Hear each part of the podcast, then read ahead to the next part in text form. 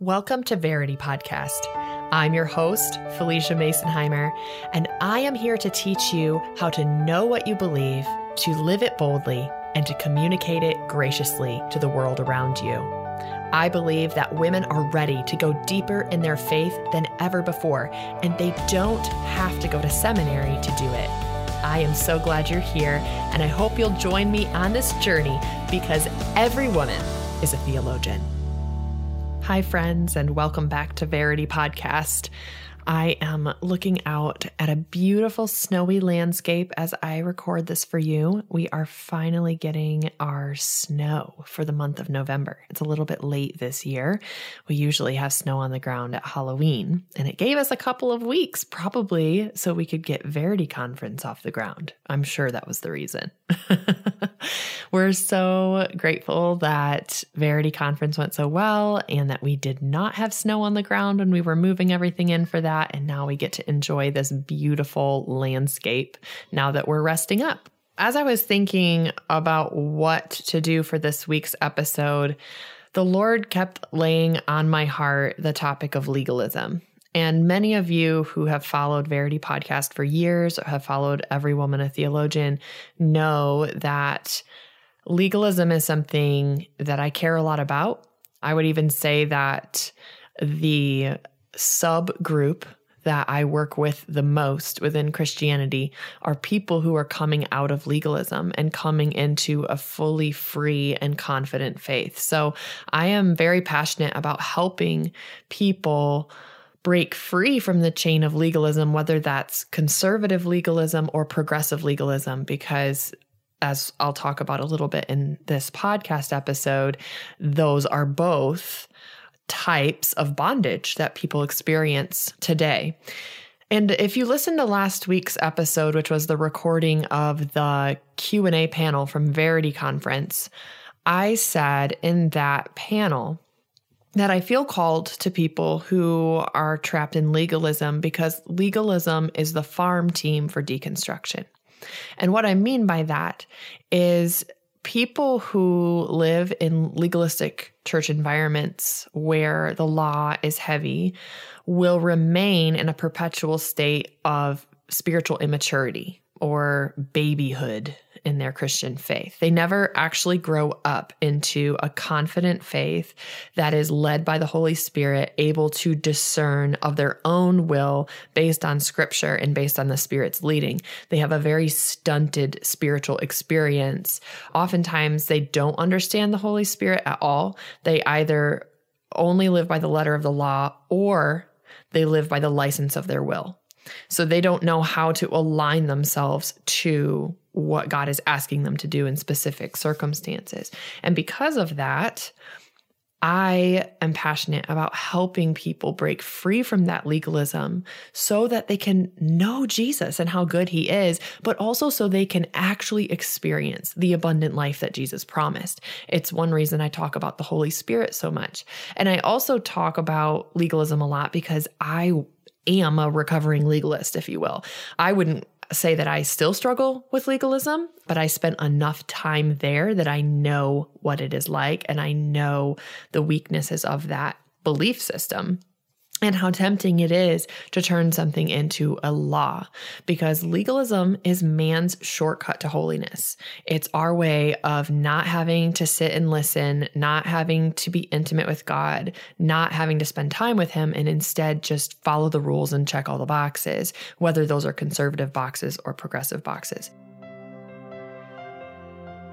Thank you so much to our sponsors who made Verity Conference possible last week. We want to thank Daily Grace Company, producer of fantastic, beautiful, accessible Bible studies that reach women around the world, as well as Crossway Publishers, Lifeway, Dwell Differently, Tag Coffee Company, and Hosanna Revival for participating in Verity Conference and providing resources that equipped the women who attended both in person and online. Verity Conference and Verity Podcast are both available to you thanks in part to these sponsors. Thank you again to Crossway, Lifeway, the Daily Grace Company, Dwell Differently, Tag Coffee Company, and Hosanna Revival. So, I want to actually read you a blog post that I have on my website on this topic because I thought, you know, I've already written about this, so I'm just going to read what I wrote about this years and years ago in a post called How I Left Legalism Without Leaving God. I am a product of purity culture. I wore the ring, I read the books, and I didn't date in high school. I could tell you anything you wanted to know about courtship. I was immersed in the culture through my teen years, both as a student and as a leader within the movement. I judged the girls who did things differently. I judged the girls who dated or who kissed before marriage. But in one year, the rules I'd accepted as law were overcast with a shadow of doubt. I wondered if it was all a big lie this Christian life, this righteous living, this purity. I was at a crossroads. And that was the day I left legalism.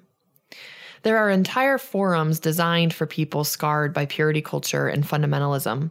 A movement that began with good intentions has developed a cultish following, complete with rings and signed commitments and lists of do's and don'ts. To a society immersed in freedom of sexuality, the whole thing is absurd. To churches more concerned with grace than holiness, it's extremist. But to those within the movement, it makes perfect sense. Legalism never starts with judgment. It starts with a genuine desire to please God because God does command us to walk in purity, 1 Corinthians 6. And God expects holiness from all who claim his name. But that's easier said than done. So legalism makes holiness seem easier to do by replacing a living relationship with a list of rules. It always starts with God's standards, but legalism adds to them. The marriage bed should be honored, but courtship or submission is the only way. Women are to submit to their own husbands and all men within the church. Wives are to be keepers of the home and never work outside of it. These philosophies don't happen overnight, nor do they always begin in ill will. What makes them appealing is their ability to shortcut the walk of faith, because rings and rules are the easy route. It is easier to follow a list than pursue the Spirit of God. It is easier to sign a paper than to dedicate our hearts to the Most High.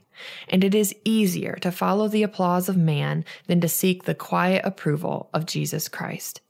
Legalism is sneaky. It convinces us that the guidelines we've added to achieve holiness were written by God Himself. When we believe that man's rules are actually God's, when the rules fail us, we blame our disillusionment on God when it's not even His fault.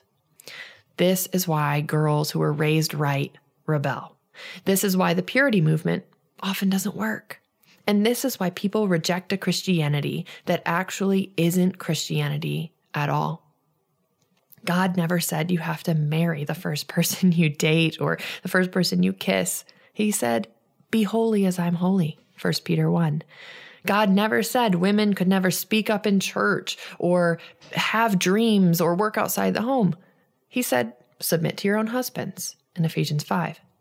God didn't command us to save our first kiss for marriage or avoid every single possible thing that could be sexual. He said, be pure, 1 Corinthians 6. Legalism drives a wedge between the truth of God and our hearts. It removes the necessity of a daily relationship with the Lord because all we need to do is follow the rules. It is not spirit led, it is not Jesus focused, and it is not grace driven. God's goal is not to produce a bunch of rule followers, but an army of Christ followers whose dedication to Him produces lives of holiness. So I left legalism. I stopped following the rules and began seeking the Spirit of the living God within me, a voice I'd muffled with my own ideas of what righteousness was supposed to be. I sought Him where He waits to be found, in His Word and on my knees. And as I sought him, he led me to purity. My husband and I still waited until our wedding day. I still love my children and love my home. I still am involved in my church. I'm still pursuing holiness in different areas of life. And I don't do it because I'm bound to a list of limiting rules. I do it because I was shown grace while still a Pharisee. I do it because I finally looked in God's word for myself and read what it said. Legalistic Christianity is not Christianity. It is man's commentary on God's commands. Galatians 1 9 through 10 says, As we have said before, so I say again now if any man is preaching to you a gospel contrary to what you received, he is to be accursed. For am I now seeking the favor of men or of God? Or am I striving to please men? If I were still trying to please men, I would not be a bondservant of Christ. Don't be deceived. Look into God's word for yourself. Don't reject him based on the actions of so called followers. The walk of faith is a walk of freedom. Holiness comes by the Spirit of God inspiring us to action, for Christ came that we may have life and have it abundantly. John 10 10. The legalism that I allowed myself to be immersed in was the typical kind, the kind that we most easily recognize and is most talked about online conservative legalism. What you wear, how you date, you know, what you watch, things like that. And if you've listened to anything I've ever said about holiness, you know that I believe what we watch and how we dress matters immensely. Listen to the episode on modesty, listen to the episodes on discernment. We do need to take care what we're consuming and how it, it's shaping us. It's a discernment process we need to walk in, but that's the whole point. It's a discernment process and it can't be shortcut by someone else just telling you what you can and can't watch.